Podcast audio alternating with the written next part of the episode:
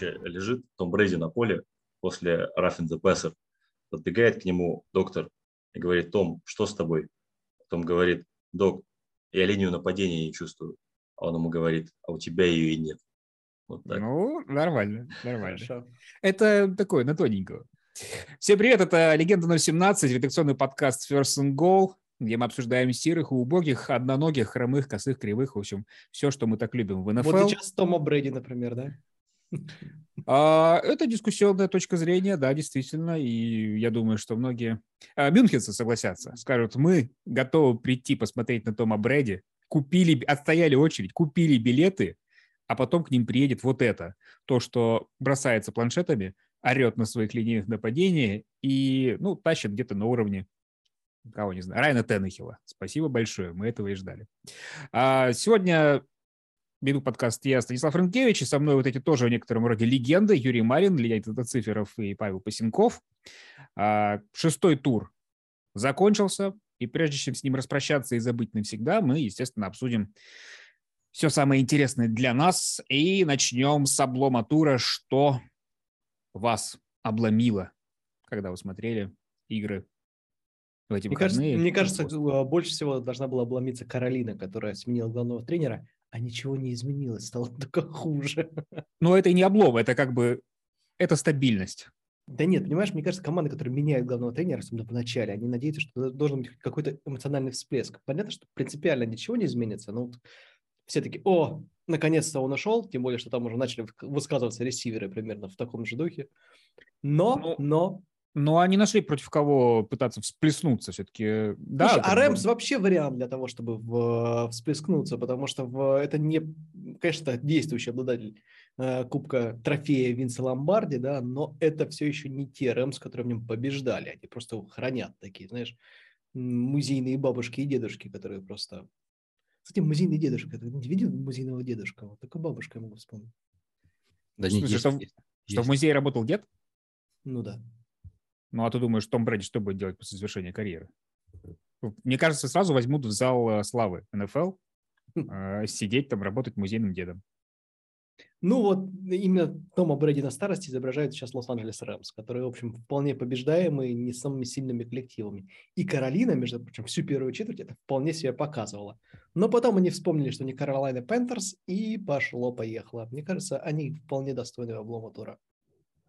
Так, хорошо. Еще претенденты? Я про Каролину сначала немножко скажу. Там просто, я помню, у нас же была новость про то, что э, если уволить э, тренера, если Каролина уволит тренера до конца сезона, то она немножко там денег сэкономит.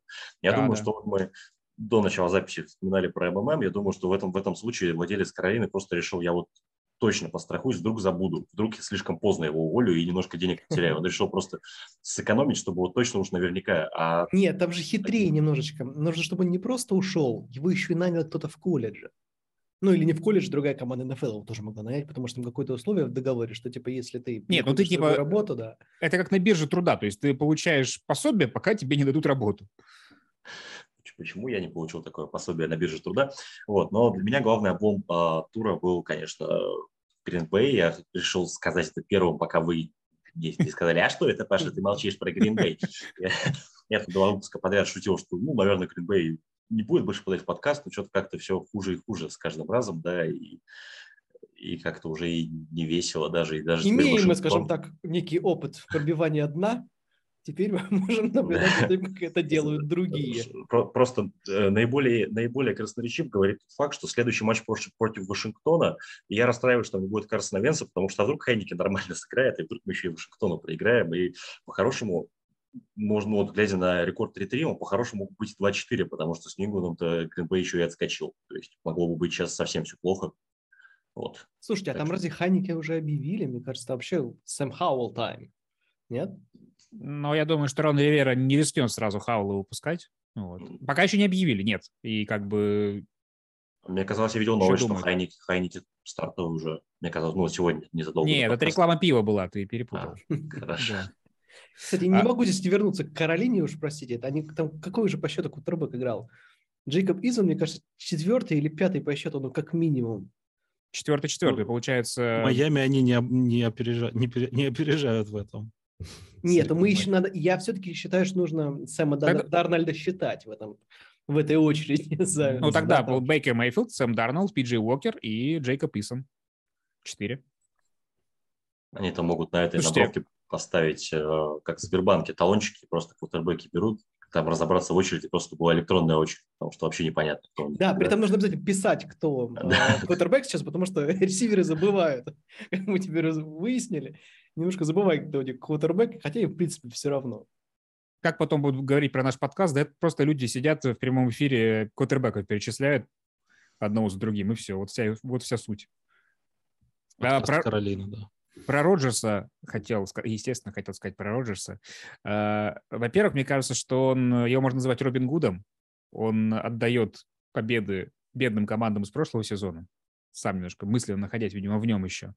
А во-вторых, нормально у Пекерс турне, слушай, по большим городам. У них два подряд Нью-Йорка и сейчас Вашингтон. Ну, то есть не турне в буквальном смысле, но играет с командами из больших городов, да? Ну, Вашингтон и- такой себе большой город, на самом деле. Ну, он такой, он как бы, он там же, он статус. Ты можешь говорить важным городам. Да. Важно, Ну и- да, важно. И получается, с Бостоном играли, ну, если Нью-Йорк, э, Нью-Ингланд читать, Да, Бостон, да. собственно, то получается Бостон, Нью-Йорк, Вашингтон, да, такое, это большое их трио восточного побережья. По сравнению с Гринбеем, любой город это Бостон. Справедливо, справедливо. Не, ну смотрите, Роджерс хотя бы, он что, на линейных кричит? Нет. А Планшетами кидается? Нет. А Выглядит, ну, более-менее не так устало. Как свой скажем так. двойник из телевизора. Да, да. А, Правда, он как бы уже начал вот эту свою немножко пассивную агрессию. Сначала э, в плане ресиверов, а теперь у них начинается такой заочный трэш-ток с э, Майком Лафлером. Он же Слушай, мне Майк. показалось, что его э, Джей カ тлер укусил, э, подкрался незаметно, насколько это может сделать незаметно. Джей. Катлер, да. И укусил э, м, Аарона Роджерса. И теперь он потихонечку превращается в квотербека Чикаго Берс. В плане игровом или что? Или ему все пофиг? Что ты имеешь в виду? Ну да, нет ощущения какой-то какой-то эмоции на лице. Нет, если бы было все пофиг, не ругался бы. Так что, наверное, это Брэди хорошо, ругается, что... Мне На- нара- э, наверное, хорошо, что ему не все равно, но э, очень странно, что опять это все по новой началось. Ну, то есть, казалось бы, ну, уже все, уже, уже там разрулили все вопросы. Э, как бы уже с тренером вроде мир, дружба, жвачка, не- нет, что-то вот начали. Не, ну вот если он говорит, смотри, он говорит типа, я хочу, чтобы у нас все стало проще, давайте все упростим. Это же прямой как бы наезд на самый тренерский штаб. Кто еще Ну должен да, за это да. отвечать? Вот. А Лафлер говорит, я не понимаю, что это значит. Как бы, что это значит, что у нас моушенов не должно быть? Как бы, что там, какой элемент игры э, Или. Роджерс смущает? Да, играем. непонятно. Просто вот эта фраза «давайте попроще», я вспоминаю из э, сокера, просто это моя боль, вот это в «давайте в атаке пошире, в защите поуже», вот это вот что-то, что-то из этой серии, потому что вообще непонятно, что он имеет в виду, и то есть здесь, в принципе, не только Лафлер не понял, Ну, я могу только предположить, как человек, который прожил со стокгольмским синдромом столько лет э, в одном дивизионе с Роджерсом, что, опять же, он хочет, чтобы пацаны типа, ну, они, возможно, косячат, когда какие-то там double move ы, всякие motion ы и так далее, пускай бегут hitch и, я разберусь, типа того, что, да, я буду импровизировать. Вот. Роджерс так, мне кажется, в последнее время очень много пытается импровизировать. За ним это и водилось и при позднем Маккарте. Вот. Может быть, как бы вот он это имеет в виду. кто же его знает, что он там имеет в виду. Хорошо, тогда давайте дальше по обломам пойдем. А, Балтимор проиграл э, довольно неожиданно. Какой же это облом? Это прекрасная новость. Нет, это, это, конечно, может быть хорошо, но все-таки Балтимор все три поражения в этом сезоне, мне кажется, немножко не то что незаслуженные, но они какие-то все драматичные и не совсем вытекающие из э, сценария игры. Слушай, ну я тут, кстати, поспорил бы, э, даром, что я болельщик Giants, да, а мне не показалось, что он так уж не, не вытекало из сценария игры. Во-первых, мы про Giants уже в этом сезоне поняли, что не очень хорошо перестраиваются во второй половине, и во многом задачей а, Нью-Йорка было не отпустить Балтимор далеко, и с чем они прекрасно справились. То есть там всю дорогу было вот типа максимум одно вла- владение разницей, и Giants прекрасно защищались, а, не очень хорошо нападали в первой половине, а во второй половине начали неплохо нападать. Ну и четвертую четверть здесь уже Дэниел Джонс, по четвертый матч подряд у него победный драйв. Нет, я не А- спорю, но согласись, что последний, э, последний драйв Балтимора, 24-20 они ведут, то есть они еще вели, э, происходит Нет, дурацкий нет, снэп. вели 20-17, 24-20 это выиграли Giants. 2017 у них было. Ну, да, 20-17. Неважно. Суть в том, что у них было преимущество в счете и владение мячом. Да? Они начинали драйв недалеко от своей зачетки. Э, э, идет э, плохой снэп, и Ламар начинает чего-то это зачем-то паниковать. В ситуации, когда видно, что розыгрыш разваливается, он решает все-таки форсировать бросок, в итоге дарит владение сопернику очень близко. Ну, нет, я тоже готов здесь поспорить, потому что а, какие у него были альтернативы? Принять сек, допустим, да, ну, нормальная альтернатива. А, но тогда а, Балтимор почти гарантированно а, бил бы м, пант, и у Giants было примерно двух минут о том, чтобы дойти и как минимум сравнять. И в этом смысле он искал свои шансы. Да, получилось по-дурацки, но я бы здесь вступился за Ламара. В этом смысле он рискнул. Вот такой же риск, как, знаешь... Ну, ну это риск, это риск не, блин, не в оптимальной ситуации. Ты рискуешь. Это, знаешь, как бы, когда, типа, риск в 4.1 играть или играть 4.17, это разные немножко риски. Так и здесь э, раз, потом сек брать, он, блин, это человек, который может убежать от чего угодно. Ну вот не убежал. Мы хорошо это Так он не пытался. Ну, слушай, на тебя 240 килограммов чувака бегут с разных сторон, они еще у них вот руки вот так вот, как два... На меня я обделаюсь, а он такой видит каждую, там, каждую неделю. Поэтому не знаю. Ну и суть-то не только в... Э, я говорил не только про поражение от Giants. У них два предыдущих поражения тоже было, когда все было хорошо, а потом все резко стало плохо. Только Балтимора я попрошу уже. Здесь Балтимор, а не Giants. У Giants всего одно поражение. Так я про них и говорю, да, про Рейвенс. И к тому, что у них не только в матче с Giants было так, а и в двух предыдущих тоже. Uh, ну и последний облом, который меня, честно говоря, еще смутил, это то, что Даллас не смог никакую борьбу у Филадельфии навязать. А хотелось. Казалось, что их встреча сейчас будет какой-то бомбической не только среди болельщиков, но и там Херцу помнут бока, и товарищ Демаркус Лоуренс оправдает слова о том, что не знаем мы, какой там Херц, пока он с нами не сыграл. Сыграл. Теперь мы не знаем, кто, что там за, за Даллас у нас, да? Ну, в этом смысле я бы, наверное, добавил про Даллас, что они-то как раз шли лучше, чем они должны были идти, да, то есть вот эта прекрасная сказка Купера Раша, которая наконец закончилась там, где она должна была закончиться, мы в этом смысле очень легко поддаемся на эти истории квотербеков Золушек, там, не знаю, по Хайнике, например, мы очень много, не то что слез лили, да, но восхищались им. Типа, вот человек вышел там с третьего места, нам слишком уж хочется увидеть нового Тома Брэди. Мы слишком рано а, им на, а, авансы вот такие вот выдаем. И э, Даллас реально шел лучше, чем он должен был идти. Ну, я бы сказал, что и Giants шли лучше, чем они должны были идти, да, то есть во многих моментах им везло. Но Даллас просто чуть раньше остальных, он, у него произошла какая-то регрессия к среднему. Вот я не удивлюсь, что и следующий матч у них будет такой же невнятный у меня есть теория заговора, потому что ну, а, сейчас же у них выздоравливает Даг Прескотт, да, его надо было а, возвращать, вводить в состав. И вот как Купераж всех разматывал, а, это было бы сложно сделать. То есть как, ну, как ты выпустишь Прескотт, когда у тебя Купераж играет как бог, да? А теперь, ну, теперь все понятно, все. То есть Купераж, видимо, шепнули, дали денег, попросили сыграть плохо, и он вот просто вот немножко поддался. Я сказал, ха, вообще не проблема, пацаны, вообще не проблема. Но я только единственное, что не согласен с тем, что пытались, пытался в нем кто-то увидеть нового э, Тома Брэди. Я бы в нем увидел нового Энди Далтона, скажем так, в хорошем смысле. Они, кстати, даже немножко, мне кажется, похожи. Мне, мне кстати, вот немножко в этом контексте очень жалко Раша, потому что э, вот мне кажется, я вот прям чувствую, как э, свалилась гора с плеч вот у руководства Далласа. Вот э, играл хорошо квотербек, от которого ты это не ждал, и который тебе, в общем-то, вообще не нужен, так по большому счету, ломает тебе все планы, а тут бац, сыграл плохо. Ну, слава богу, все, Прескотт, все.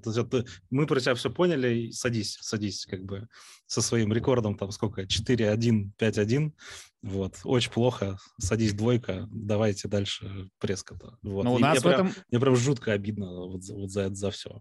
У нас в этом отношении есть еще один случай. У нас Бейли Заппи играет на уровне топового Мака Джонса на самом деле. То есть он статистику в последнем матче показал э, такую же, как Мак Джонс показывал. У него лучший матч такой же, как, у, по статистике. По ярдам, по тачдаунам, соотношению тачдаунов перехватов и пассовому рейтингу. Вот запись Кливлендом показал тоже тот же максимум, который э, Мак Джонс показывал за 20 игр в стартовом составе. Вот. И что Беличик здесь решит, когда Мак Джонс восстановится, вот это тоже интересно, потому что Билл такой, мне кажется, в этом плане более Жалостно. Ну, короче, его ни на что, ни, никакой Джерри Джонс на него не давит. Болельщики тоже, мне кажется, для него не авторитет. Как скажут, так и будет. Ну, в этом плане, да, но и Джонс все-таки еще не, не заработал прям 100%, как бы не стал стопроцентным будущим таким франчайз-квотербеком Патриотс. Его легче посадить, чем Прескотт. Ну да, хотя все равно это будет немножко необычно, скажем так. Мак Джонс пока не сделал ничего для того, чтобы, знаешь, его прям сажать.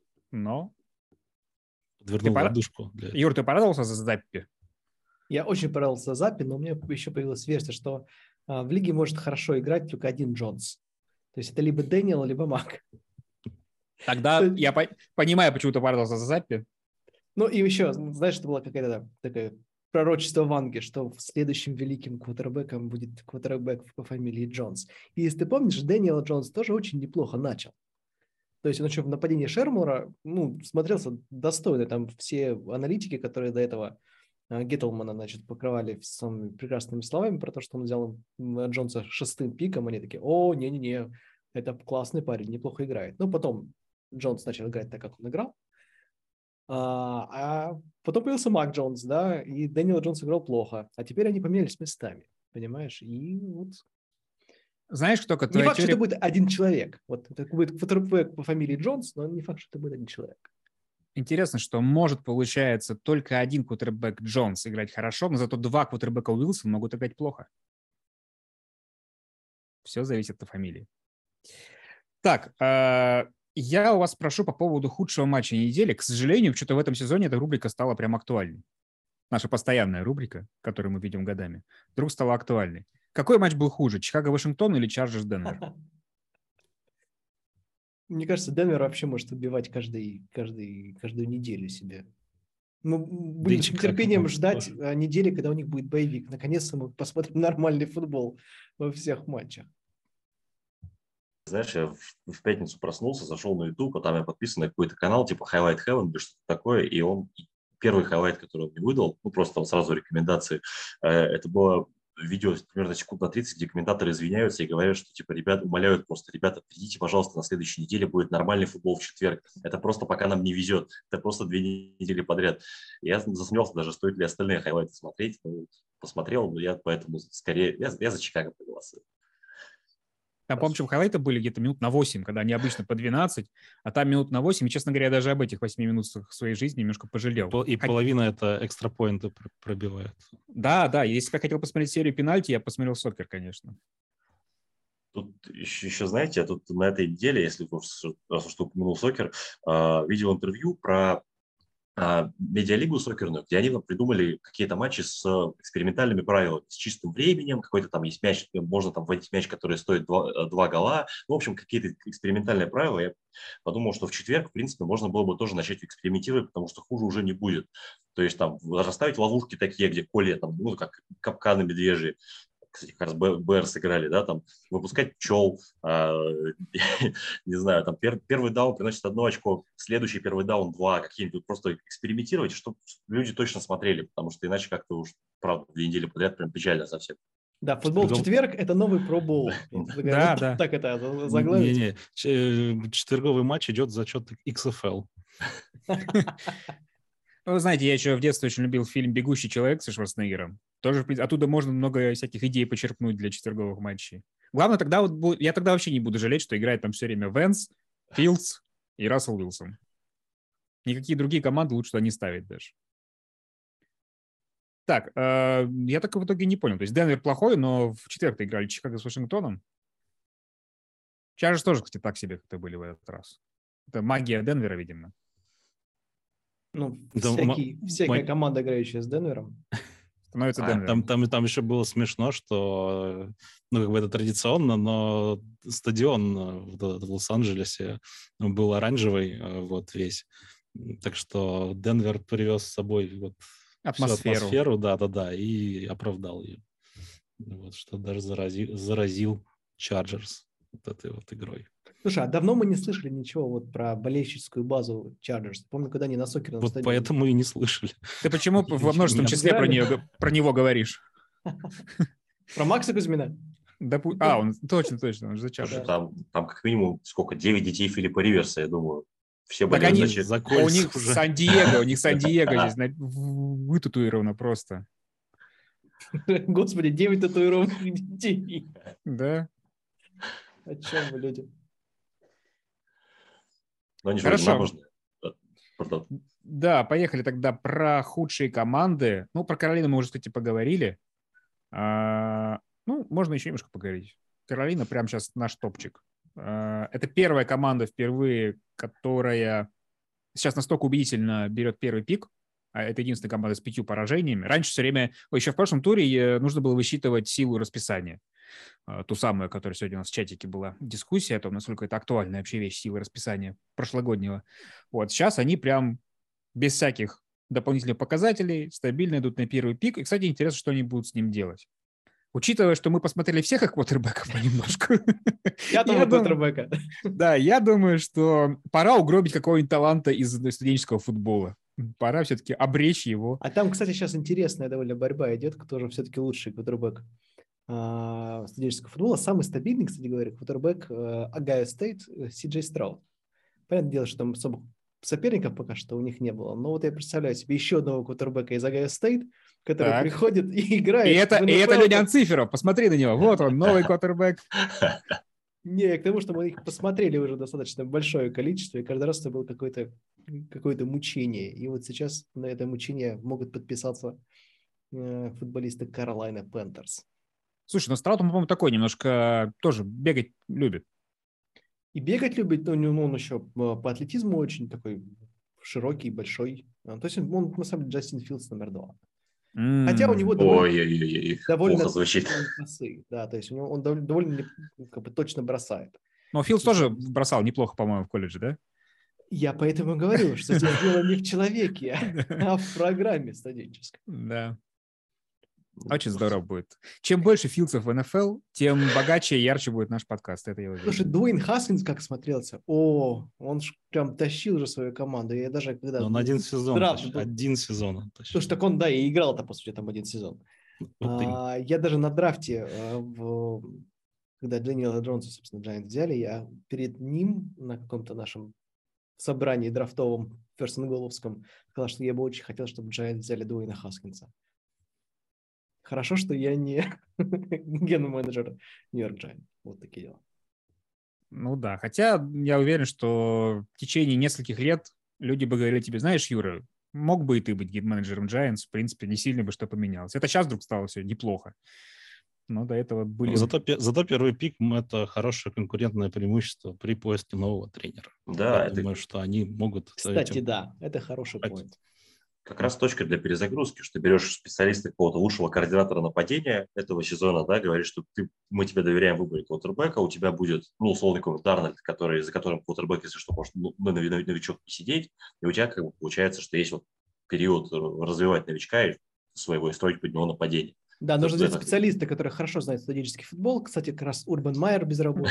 да? Да, да. А, Рул, по-моему, хорошо по студентам себя проявлял, я думаю, что- Прикинь, и реально, короче, после сезона его такие, слушайте, ну вот есть же Мэтрол, давайте наймем. И на второй раз. И тогда он получит работу, и не нужно будет платить ему неустойку. Отлично. Второй просто контракт будет. Да, да. Меньше Прикольно. первого, по- потому что он уже один раз провалился в НФЛ. И это, в принципе, нормальный бизнес-план. Так, ну раз мы не можем не воспользоваться случаем, раз мы немножко Роджерса почехвостили, у нас же есть представитель, а, любитель Аризоны Кардиналс, команда, которая набрала 9 очков в матче с защитой Сиэтла, заслуживает того, чтобы о ней поговорить. Идет теперь 2-3. Леонид. 2-4 вроде, по- по-моему. А, ну правильно, сколько у вас? 6-6. Шесть- же как шесть- раз шесть. игр.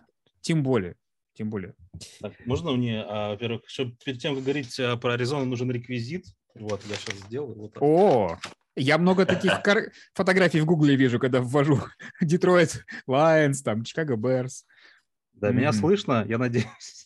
Прекрасно слышно. Отлично. Видите, Берти не успел сделать. Сейчас не слышно. Леня, если ты сейчас уже что-то начал кажется, Потому что... я скриншоты просто делаю, чтобы... А, понятно. Хорошо. Слушайте, ну это, конечно, жесть однозначная.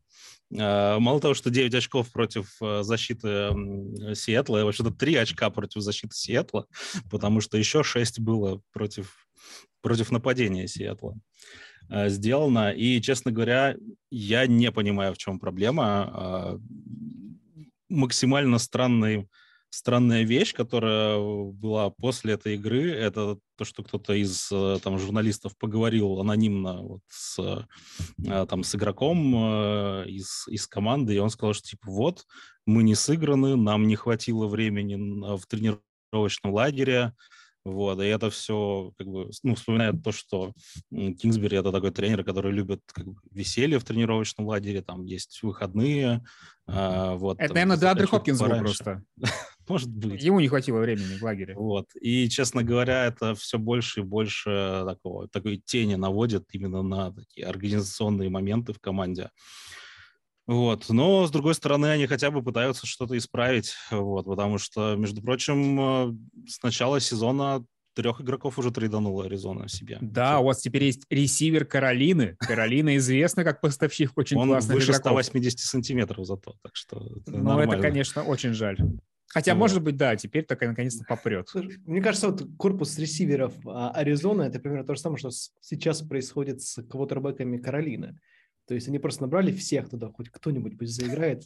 Слушай, я- у меня, у меня была такая стратегия, сейчас извини, у меня была такая стратегия э, на- в нашей фэнтези-династии на последнем драфте. Я такой, у меня плохо все с ресиверами. У меня сейчас э, только типа Джамар Чейз и больше никого, просто выжженные, просто какие-то пятые люди там из той же самой Каролины.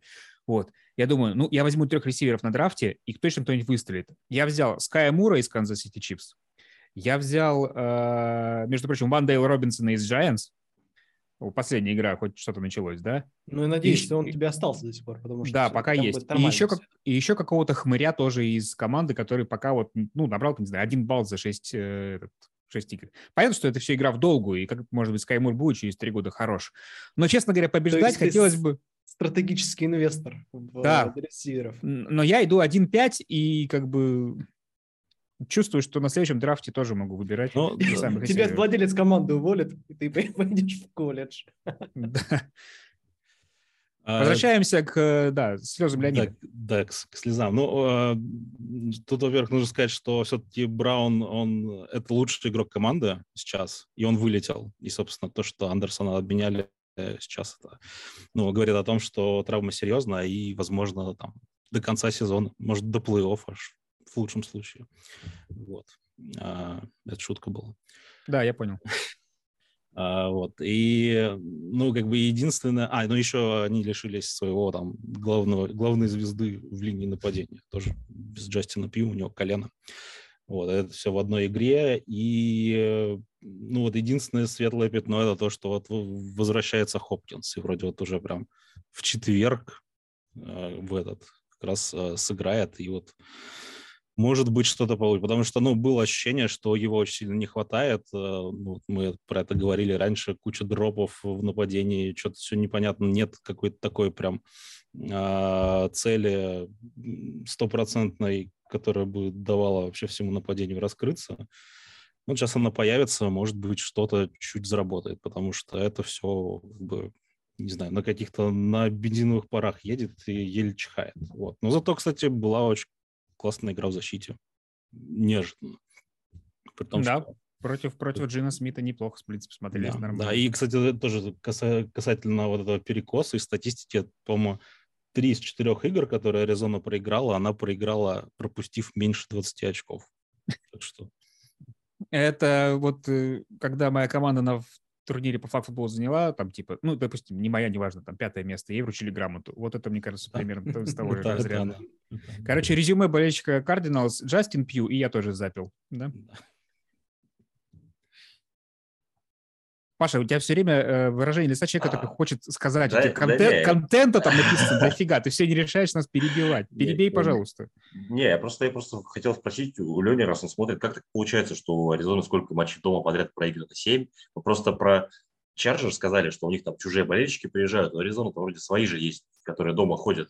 То есть они в прошлом сезоне пять матчей подряд дома проиграли в концовке. А, Да, и в этом, да, и- в этом году они дома проиграли все тоже. Все, да. Правда. Ну, это, это еще одна загадка. Вообще у Аризоны сложные э, отношения со стадионами. То есть вот что сейчас там со своим домашним стадионом ничего не получает. Э, получает не знаю, может, его готовят, по-моему, к Супербоулу в этом же году, по-моему, как раз в Аризоне. Вот, э, или я путаю, или через год. В общем, там должно быть как раз близко, может быть, э, не знаю, не хотят как-то портить и топчут очень аккуратно газон, вот, чтобы он был готов там в конце февраля. А, вот. А э, касается взаимоотношений с, а, со стадионами, то что Аризона же, она как-то исторически хороша, например, на стадионе Сиэтла, где один из самых громких и где всем очень тяжело играть. Вот, так что вот такие у меня там бывают статистические кульбиты. Надо просто оформить аренду, получается. Да, да, да. Но я, я говорю, это все в звенья одной цепи. Там кошачьи дождевые квотербеки, стадионы свои. Нужны научные отделы в командах, которые это все будут исследовать. И применять, главное. Исследователей-то полно, полный твиттер. Пора выкапывать индейское кладбище, на самом деле. Ну, не исключено, что там именно что-то такое, потому что студенческие аризонские команды, они тоже как-то вот не фонтан идут. Хотя неплохо начинала Аризона Wildcats, традиционно такой андердог футбола студенческого, но, но, но нет, нет, все еще там же. Так, э, рубрика «Дурацкие решения» самые. У меня, честно говоря, только вот я одно запомнил на этой неделе, как это было. Недорешение. Есть у кого-нибудь ну, у меня, у меня есть такое предложение. Это а, возвращаясь к теме вайбов а, российского, американского футбола в НФЛ, а как вам решение Тома Брейди уехать на свадьбу в субботу перед игрой? Прям, прям, прям как у нас. Типа, почему не пришел на тренировку? Да, у друга Дэр. У друга свадьба. Блин. Да, слушай, это здорово. Вот, ну и, естественно, проиграли, и я думаю, что очень много сейчас, а, ну, мало было Брэди, как бы все, все катавасии, так вот еще одну нашел повод, чтобы на него полилось. А много там Эндрю Уитворд сказал, типа, я вообще не понимаю. Раньше Брэди говорил, что я пошу больше всех, вы больше меня работать не будете, а теперь он взял, свинтил то туда, то сюда. Как это не, не похоже на Тома. Да, Слушай, и там... ну, над ним прям судьба, конечно, смеется. Вот он, типа, вроде бы закончил, и, типа, вот, все, хорошая точка в карьере, замечательно. Я уже даже перестаю злорадствовать, честно говоря. Я уже даже начинаю просто, мне уже жаль становится, потому что, блин, так наследие, конечно, гробить. Мне кажется, он должен отдуматься и закончить карьеру прямо в середине, посередине, между второй и третьей четвертью. Хлопать будут всей тампой прямо. Классно придумал чел. Там еще у нас недавно выходил текст про вот его там четвертого резервиста, да, который просто как бы ходит, ему там пиво подает. вот. А сейчас, если знаешь, и все квотербеки так относятся, резервисты, типа, чё, зачем как бы тренить? Все равно Брэди будет играть, вот. А тут Брэди заканчивает, они такие, чего, на поле? И будет Прикинь, он как, как Антонио Браун же в том году, он абсолютно такой же у него. У него просто, судя по его эмоциональной реакции, у него такой же брейкдаун ожидается, что он просто сним, снимет каркас, mm. снимет, снимет футболку, пойдет там на трибунах пиво выпьет с кем-нибудь. Что-нибудь вот такое. А, э, э, по поводу вайбов... А, Да-да. А, по поводу вайба российского американского футбола, я вот сколько я не смотрю, а, примерно в каждой игре примерно полтора раза за игру это происходит в среднем. Артем Поляков орет на кого-то в спецкомандах, потому что игроки там то, ли, то, то бегут на мяч, который поизон, то еще что-то. Я думаю, что хорошая идея Денверу нанять Артема Полякова, чтобы он наорал на человека, который решил э, встать, встать перед возвращающим, который уже показал сигнал свободной ловли, из-за из этого как бильярдом выпил свояка, и Денвер, собственно, проиграл игру. То есть вот э, Артема Полякова на него не хватает. Я надеюсь, что он как-нибудь хотя бы там через мессенджеры допишется до этого человека и объяснит ему, что он не прав. Я думаю, что это одна из самых дурацких решений было в этой неделе. Да, кстати, спецбригады же эпично там проиграли совершенно игру. Вот это вот, когда один чувак э, блокировал, в итоге заблокировал не в ту сторону. Вот, и потеря была мяча, и все, и на этом все закончилось. Я вообще люблю оценивать э, уровень команд немножко отчасти по уровню игры в спецбригадах, поэтому мне нравится, что Packers опять как бы там их блокирует панты все время. А красавчик пантер Миннесоты пнул на 80 ярдов так, что там из Майами чувак бежал назад еще просто, не знаю, ярдов 15. В, в Майами. В Майами причем, да. То есть он как бы... Это было здорово. А, ну, собственно, мое вот это вот дурацкое решение, которое я заметил, это то, как э, Сан-Франциско пытался свой заключительный драйв провести, потому что у них оставалось 10 минут до конца игры.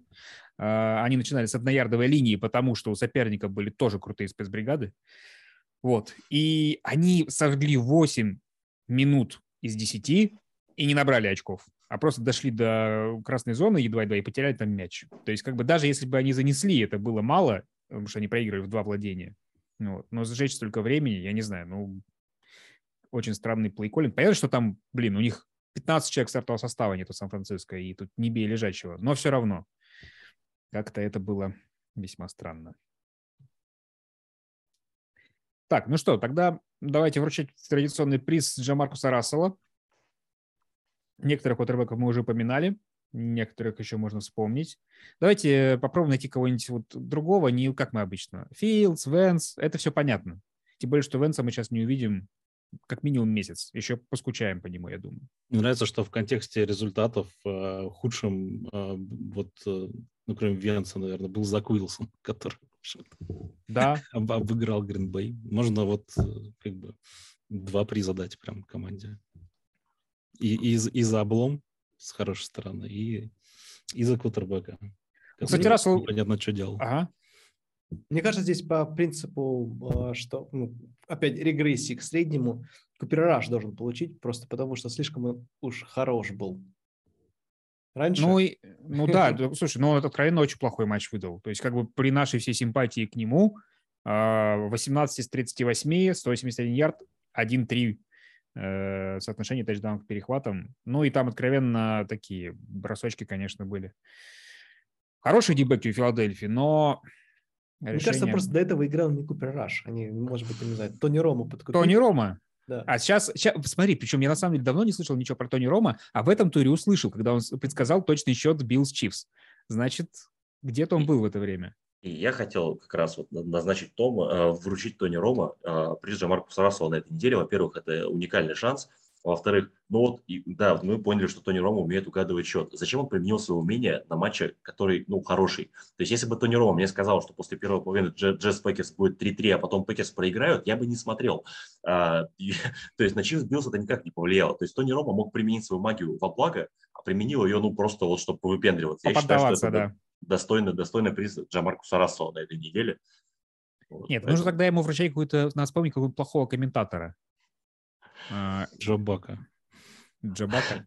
Сам Джабака. Какой-то же есть комментатор мем, а, темнокожий такой, который говорит очень банальные вещи, которые периодически вырезают как цитаты. А, Черданцев. Примерно, да. Чед Данцев. Чед Данцев. Тогда Virgin Дан. Ладно, слишком, слишком плохой каламбур.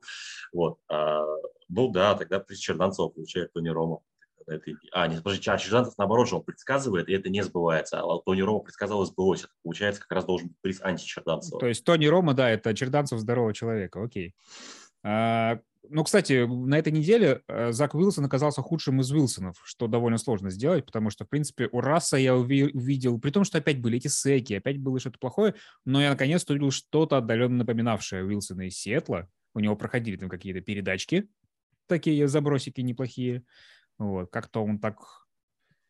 Это все это все равно безнадежно плохо. Кстати, Рассела Уилсона теперь э, э, всеми соцсетями препарирует каждый пассовый розыгрыш и высвечивает всех открытых ресиверов э, на каждом розыгрыше. И, вот он теперь от этого не избавится. Причем, причем это не совсем справедливо, потому что, мне кажется, ну, на каждого ну, кутербека, даже успешного, можно найти такие Нет, конечно, конечно, да, но это, это, ну, во-первых, это понятно, что это такой новый мем, ну, и вот то, что я видел, там очень смешно, вот, с ресиверами, которые машут вот так вот, типа, я открыт, вот, и все равно куда-то смотрят в другую сторону. Ну, вот, э, вместе со своим кутингом э, Вилсон, конечно, заработал себе репутацию. Молодец, ничего не скажешь но хоть с деньгами. Да, хорошо, тогда оставляем награду Куперу Рашу. Надеемся, что это будет единственная его награда в э, этом сезоне. К тому же, что играть ему осталось недолго. Аутсайдеры, которые смогли, заканчиваем на позитивной ноте. Ну, во-первых, Нью-Йорк, штат, не город, теперь мекка футбола. Черт побери, Баффало 5-1, Джайнс 5-1 и Jets 4-2, если я не ошибаюсь, да? Просто фантастика. Кому расскажи год назад, никто бы не поверил. Сказали, что вы свой опять какой-то там из Мэддена что-то говорите. Кстати, вот эта шутка же про то, что э, Баффало никто не знает, что это штата Нью-Йорк, она обернулась обратным, э, обратным кульбитом, скажем так, потому что там ресивер, э, собственно, Баффало в Твиттере э, не знал, что, что Баффало из штата Нью-Йорк. А, да-да-да-да-да, было дело. Это, по-моему, ну, в межсезонье было, да? Нет, это было сейчас. Сейчас? Там Да. просто была история, что как, когда-то какого-то чувака задрафтовали, и он тоже был в шоке, что, ока- оказывается, это было, что Баффало был в штате Нью-Йорк. Ну, блин, с географией у них проблемы, это мы по Вашингтону знаем, который на кружке свои лепил э, не тот Вашингтон. Я помню, они чуть, одна команда чувака задрафтовала, который не знал, где солнце, по-моему, восходит, или какой-то там такой был. А, Ну, Не, ну, собственно, Джар- Джаред Гофф. Come on, был. пло- плоскоземельцев там, небось, треть лиги. Это понятное дело. Динозавров закопали. а, Это Да. тоже в Rams. Там, так Под что... стадионом Аризона, да. А, вот оно что. Вот, надо выкопать, и все будет хорошо, Леня. Выезжай. Выезжаем, да. Единственное, А- хотел, хот- хотел исправить, вы сказали индейское кладбище. Правильно говорить не индейское, а кладбище командоров, потому что вы немножко отстали от, от, от тренда. Поэтому вот. Так, все-таки о нью-йоркских командах мы, ну, про Bills у нас не гоже разговаривать, это слишком хорошая команда для нашего подкаста. Про Giants, в принципе, мы поговорили, я бы отметил, блин, э, индивидуально новички у Jets очень хорошие. Мне нравится и Брис Холл как бегает, и Соус Гарднер вообще замечательный. Я причем как бы очень приятно, когда тебе просто визуально нравится игрок, а потом ты находишь статистику, которая подтверждает, что ты более-менее адекватно его оцениваешь. Вот. Он такой прям плеймейкерстый чувак. Ну, да, опять же, они и в колледжах очень хорошо смотрелись. А, Соус Гарднер, в общем, свой пик не просто так съел. Мне кажется, просто должно быть какое-то количество, знаешь, как бы, ну, то есть, ты, если ты хороший игрок в колледже, но приходишь в Джетс, если ты один, тебя поглощает эта вот аура какая-то, атмосфера. и- А, а их же трое там было, да, в первом раунде? Сколько у Джетс было? Два, три? Нет, два, по-моему. Три Два? Ну, как- по-моему, еще какой-то тоже недалеко был чувак во втором раунде, у них, по-моему, высоко. Вот. Они все пришли... Гаррет, господи, Гаррет, Гаррет Уил- Уилсон. Уилсон? Ну, ресивер-то кто у них? Да-да-да, я понял. Да. Вот. Они все пришли втроем, и как бы вот нормально что-то как-то разбавили э, своей топовой студенческой атмосферой, вот это вот мрак, э, зеленый мрак. Что-то из физики, да, какая-то критическая масса таланта должна быть, ну, чтобы, чтобы она была достаточной, чтобы она не затянулась в черную дыру бездарности. Джо Ну вот и- и я так на физике отвечал, мне тройка в итоге и вышла, да. Спасибо. Кстати, я Так. реально не поверил, что у Гарта, у Гарта фамилия Уилсон, потому что слишком много Уилсонов. Не может Ну, не такого быть. Джонс. Я пошел проверять, потому что, конечно же, это Может, он ресивер Джонс, действительно. А помнишь, э, Юр, у нас в этом фэнтези-лиге в свое время Костя Лос собирал команду только из э, футболистов по фамилии Джонсон. Джонсон, Мне да. кажется, что скоро можно Уилсонов будет набирать на Five команду. Johnson Death Punch называлась команда. Первые три Джонсона были реально хорошие, потом, честно говоря, уже так.